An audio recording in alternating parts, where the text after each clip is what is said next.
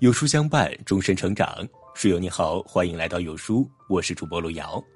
今天跟大家分享的文章叫做《刻度》，一起来听。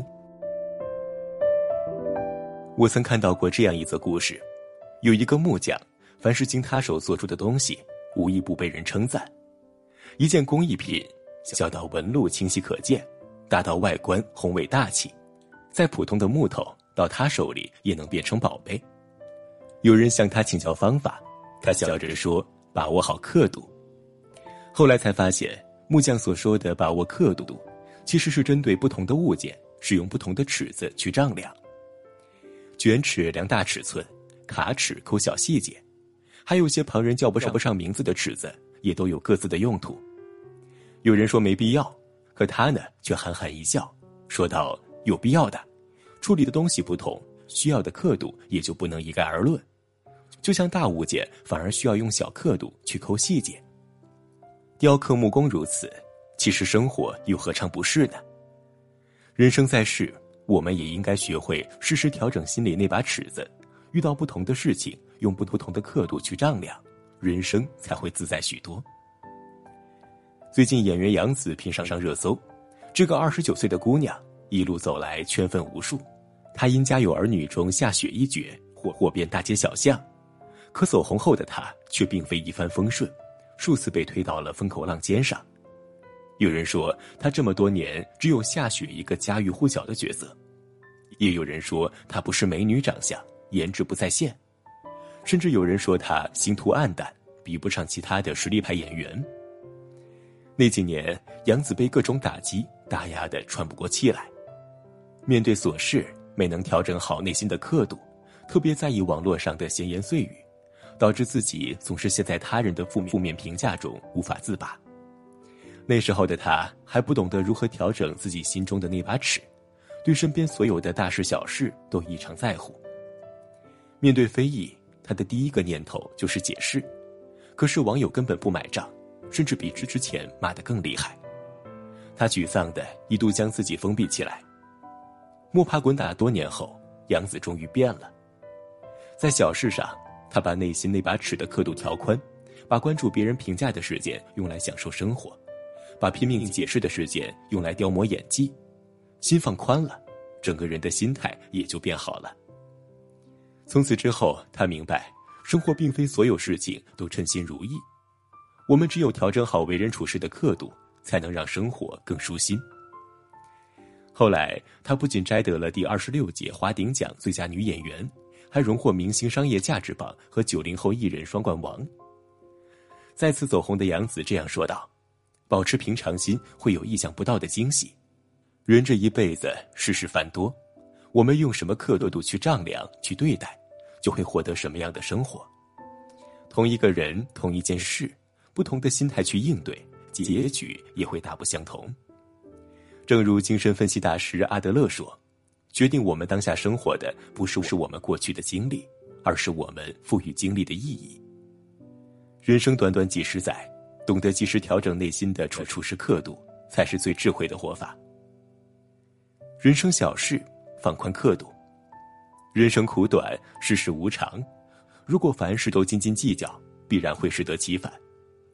我曾看到过这样一个故事：有一个人得到了一颗珍珠，珍珠个大饱满，晶莹剔透。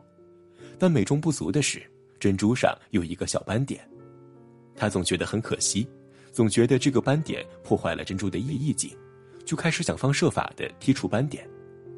他用石头打磨，用水冲洗，折腾了半天，斑点依然存在。他又急又气，越看那个斑点越不顺眼，最后决定剥去珍珠的表层。剥掉一层之后，斑点并没有消失，他继续剥。试图将带有斑点的表层全部剥掉，一层一层剥完之后，斑点真的不见了。可是这颗透亮的珍珠也就消失了。我们面对人生琐事，犹如那人面对珍珠斑点一样，倘若时时计较、处处处记挂，就必然被折磨的疲惫不堪。有些时候，面对琐事，放宽内心的刻度，不纠结于琐事，把眼光放到更值得关注的地方。生活便会少一份烦恼，多一份自在。前阵子北大数学天才韦东奕的一则视频在网上突然突然爆火。在这段视频中，他其貌不扬，拎着一桶矿泉水和几个馒头。很多不明事理的人评论道：“这谁呀？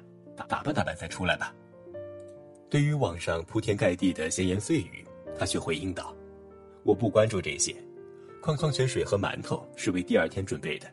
我不喜欢和人交流，我喜欢独处，我喜欢钻研数学知识，喜欢听收音机，仅仅此而已。”在韦东奕的世界里。旁人的言论永远比不上研究数学课题有意义，正因如此，他才在数学领域上获得了如今的极高造诣。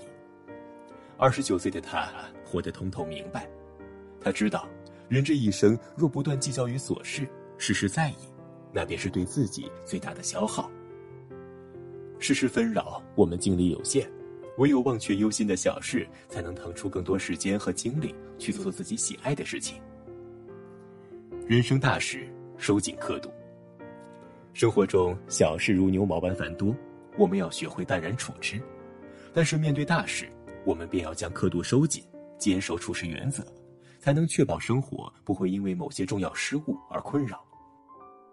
作家莫言获奖后，前来找他办事的人有很多，其中也包括了他们小区的工作人员。工作人员说自己有一位姓董的朋友慕名而来，希望可以见莫言一面。还说这位朋友曾经帮过他，他实在不好推脱。莫言见状也就同意了。会面期间，董某提出合影，并请莫言在事先准备好的书上签名。莫言没有推脱，他了解到对方也和自己有过同样的当兵经历，就写了四个字赠与战友。可是万万没想到，董某获得合照和签名之后，私自把它用在自己企业的产品和视频宣传中，还弄虚作假。说莫言使用了他们家生产的养生锅，赞不绝口。很多客户出于对莫言的信任，购买了买了这款产品，结果却全都被骗，一个不落。莫言知道后勃然大怒，他深知这款产品有问题，所以立刻决定将他们告上法庭，用合法的手段来挽回自己和老百姓的损失。对于莫言来说，损坏他个人名誉事小，但倘若造成众多老百姓上当受骗，可就是大事了。面对如此触及原则和底线的行为，莫言选择将刻度收紧，将其告上法庭，严惩对方。马里奥·普索在《教父》里写过这样一句话：“没有边界的心软，只会让对方得寸进尺；毫无原则的仁慈，只会让对方为所欲为。”的确，越是大事，越是要收紧自己的处事刻度，不被他人肆意侵占原则底线。倘若我们一味的柔弱退让，别人就会得寸进尺，他多进一寸，我们承受的伤害便多一分。拿捏有度，方得舒心。臧克家说过：“豁达自乐，春常在；心无忧烦，寿亦长。”每个人心中都有一把度量世界的尺子，可惜大多数人却总是小事放不下，爱计较；大事却睁一只眼闭一只眼，得过且过。这样一来，势必会给自己增加很多不必要的阻碍。面对小事，要把刻度放宽，坦然和看开，并不是让我们对生活妥协，而是让自己把握有度，活得洒脱些。面对大事，要把刻度缩窄，有些坚守和原则是人生的底色，绝绝不能退让。生命很贵，不同的是要用不同的尺子刻度来丈量，让心中标尺宽严相济。菜根谭里有句话说：“祸福苦乐，一念之差。”回头想想，那些活得智慧的人，都是有勇有谋的人。他们在面对生活的琐碎时，有放下的勇气；他们在面对重要的抉择时，有清醒的谋略。人生就像是一场磨练心智的修行，而在这场旅途中，我们要做到遇小事宽心，遇要事上心。唯有把握好心中那把尺，拿捏好它的刻度。日子才会越过越舒心。掂量再看吧，愿我们都能做到不被小事困心，不因大事越界，用好这把丈量人生的刻度尺，活得称心如意。朋友们，我们共勉。